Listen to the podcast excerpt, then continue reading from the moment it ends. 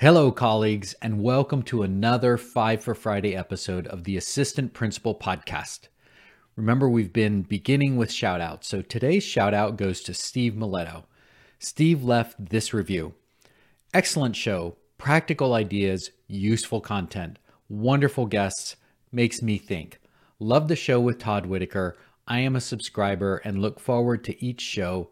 Keep up the wonderful work. Steve, thanks for the great review and I want to point out that Steve is the host of the podcast Teaching, Leading, Learning K 12, which is an incredibly fun and eclectic podcast that you can find on Apple, Spotify, and Steve's website at stephenmiletto.com.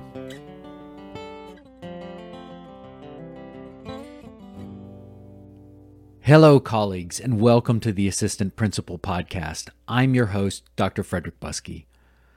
We are all on a leadership journey. Every day we have a chance to grow.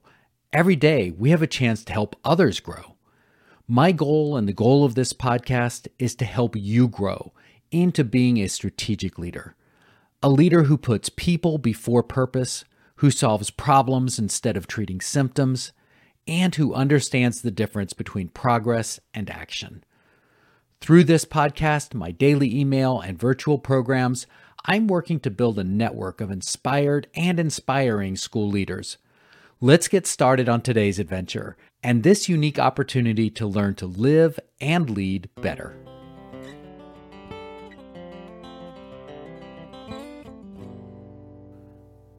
Today's episode of Five for Friday recaps the strategic leadership emails for the week of May 29th through June 2nd, 2023. I'm going to completely go out of order today and just work through the overall theme, which was about solving problems. In today's episode, we'll touch on the six dimensions of organizations, the role of leadership, change processes, and an example of identifying root problems. This episode will tie together several of my key conceptual frameworks in more detail than the emails did. So be ready for a meaty episode that begins at 40,000 feet but takes us right down to ground level. The whole week was inspired by a training I did last week with a group of nonprofit leaders, and we worked through an example of the process of identifying problems and landed in a slightly unexpected space. So I'll share what happened at the end of this episode, so please stay with me. The first part of actually being able to identify problems is understanding the nature of organizations. And organizations are incredibly complex. But if we get lost in that complexity, it's hard to act. So I've tried to simplify what an organization is by bringing it down to six dimensions in the framework that I refer to as the six dimensions of organizations. Those six dimensions are people, purpose, structures, and resources. And those are the four dimensions that operate together within the organization. And when we talk about having an aligned organization, we're talking about an organization where the purpose is consistent with the work that people are focused on doing. The structures in the organization, which include the physical structures, but also policy structures and rules and things like that, those structures support the work that people are doing, and then the resources are allocated in such a way that they support the work that people are doing. So that's an aligned organization. The other two dimensions of organizations are external forces, which can help to align or misalign organizations, and then internal forces, which we can think of as culture.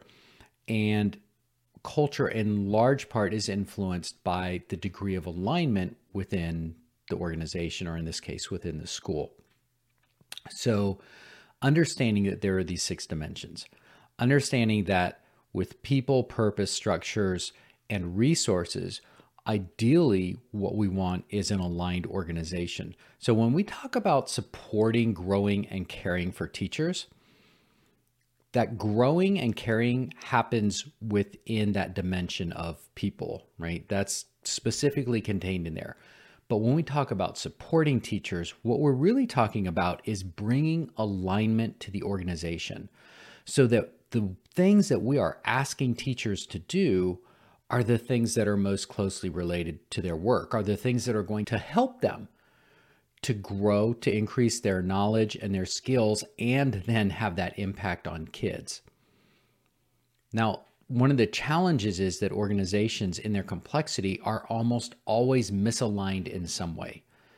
Either the purpose isn't clear or there are multiple purposes at work that make it difficult for teachers to figure out what they're supposed to be focusing on.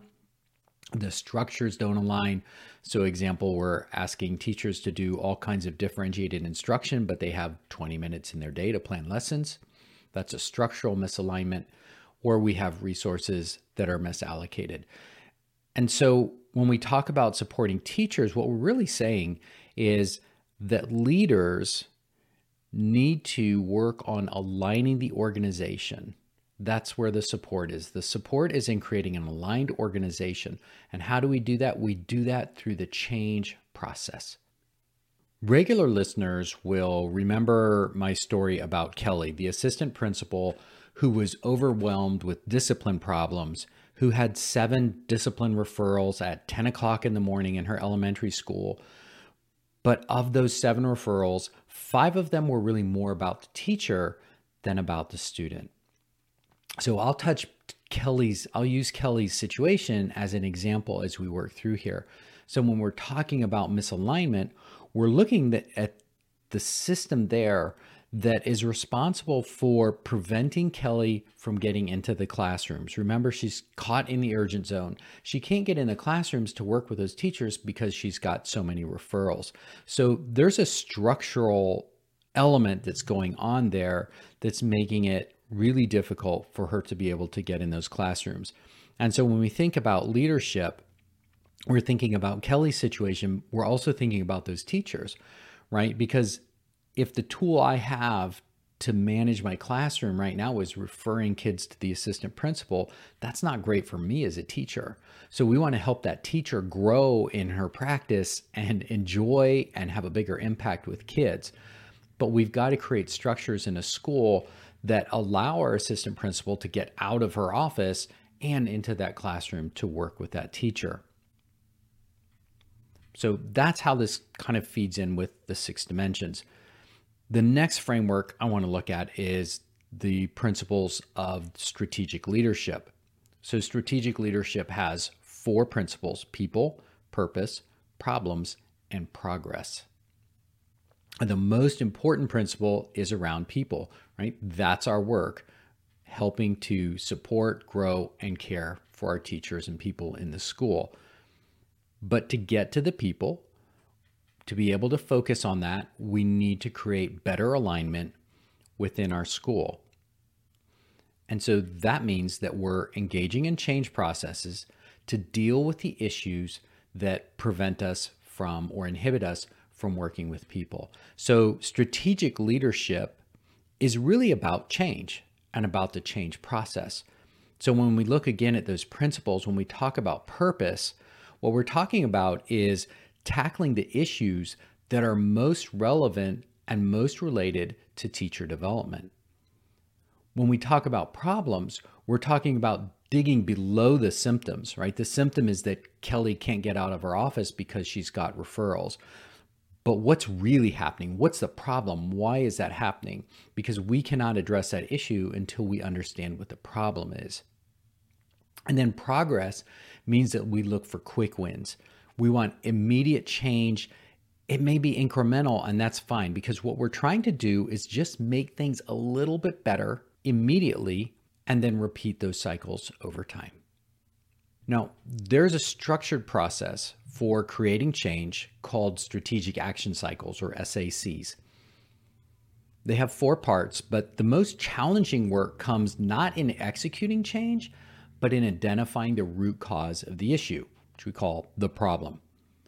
The basic process consists of generating as many ideas as possible about the causes of the issue, and then analyzing each of those causes and looking for patterns that emerge from the analysis of all those causes. So you can imagine doing a little sun with issue in the center and then building out your rays and doing that traditional brainstorming of all the things that are related to the issue and taking each one of those things then and really interrogating it and breaking it down and asking some critical questions.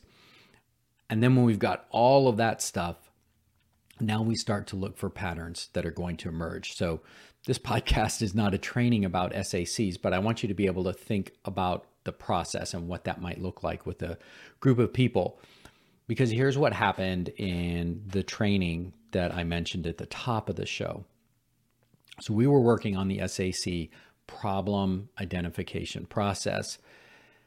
As an example, we looked at morning routines because in the previous trainings, one of the things I'd worked with with this group of nonprofit leaders was establishing a healthy morning routine because, like you, dear educator, nonprofit leaders are not very good at taking care of themselves. And so, part of the leadership development process with these folks was helping them to build morning routines that were healthy, where they did something for their body and something for their mind and so we walked through and people set their morning routines they set goals and we came back a week later and it was an epic fail because almost nobody was able to sustain their morning routine for more than a day or two. So we thought this would be a great thing to focus on in terms of a strategic action cycle. Why? What's the root problem for not being able to follow your morning routine? And of course it's going to be different for different people. And as with anything that's complex, there could be multiple real problems to address.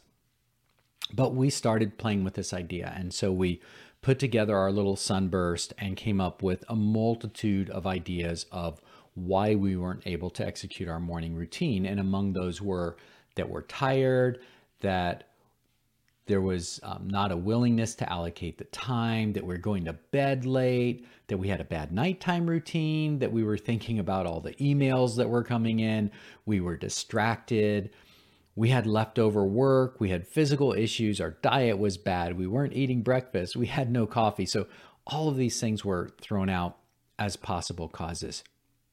And when we started to disentangle the, or to interrogate the causes, then we found some really interesting things. So I'm just going to focus on one, which was being tired. And through that process, here are the things that came out. We're tired because we're under stress. We don't sleep. We're up at 3 a.m. trying to solve issues. We have dreams. We have dreams because we're watching TV, because our faces are in front of screens, and that's bad for sleep. And we're getting to bed too late. Maybe because of watching TV or because of that stress. Maybe because we're decide that we need to do our planning for the next day or planning for the next week. And then this idea about watching TV to shut down came up. And when that was put out on the table, a whole bunch of people nodded. So, why are we watching TV? We're watching TV to shut down. Why do we need to shut down? Because it's the way that we stop our brains from thinking about work. But then what happens when we turn the TV off and we go to bed? We've had our face in front of a screen, and now we wake up at 3 a.m. And what are we thinking about? We're thinking about work. And so, one of the things that begins to emerge as a theme in this whole idea of not being able to follow a morning routine is that one of the root causes is we don't know how to shut down from our work. And so we're using really ineffective strategies to treat the symptom, that is, distracting ourselves, that are actually counterproductive to getting a good night's sleep. And getting a good night's sleep is a prerequisite for getting up and having the energy and the focus to carry out your morning routine. So I thought this was just a great example because it hits us on personal levels, but it also shows us how treating symptoms doesn't necessarily lead us to the place where we're actually making a difference on our problems. So here's the big takeaway. In many cases, if we're going to focus our leadership on growing people, then we need to invest in aligning the structures and the resources of our school.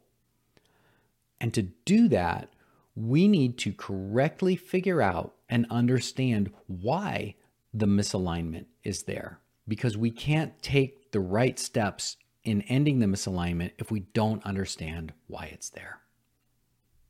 Okay.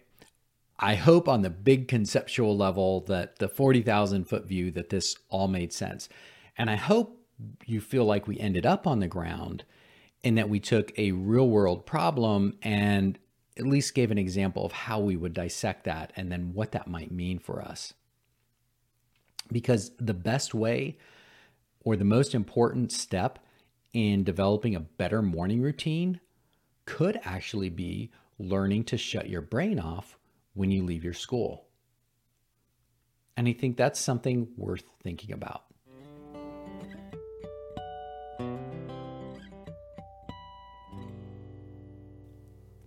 Okay, that's this week's Five for Friday rendition of the Assistant Principal podcast.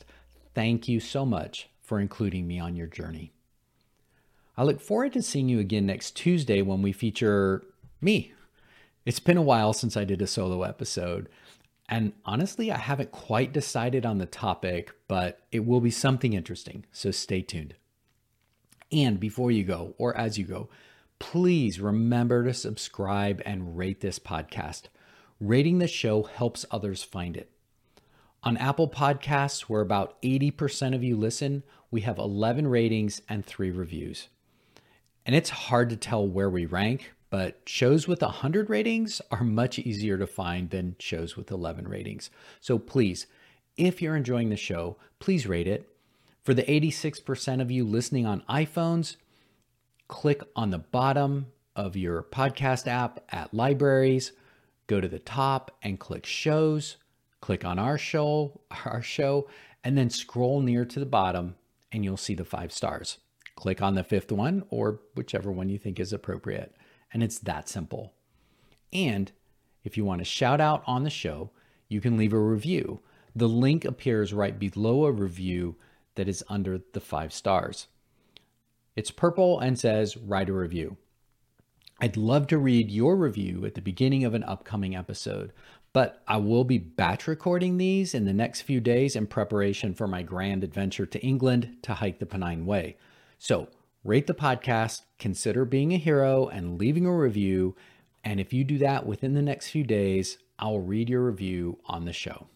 I'm Frederick Buskey, and thank you again for joining me on the Assistant Principal Podcast. Cheers.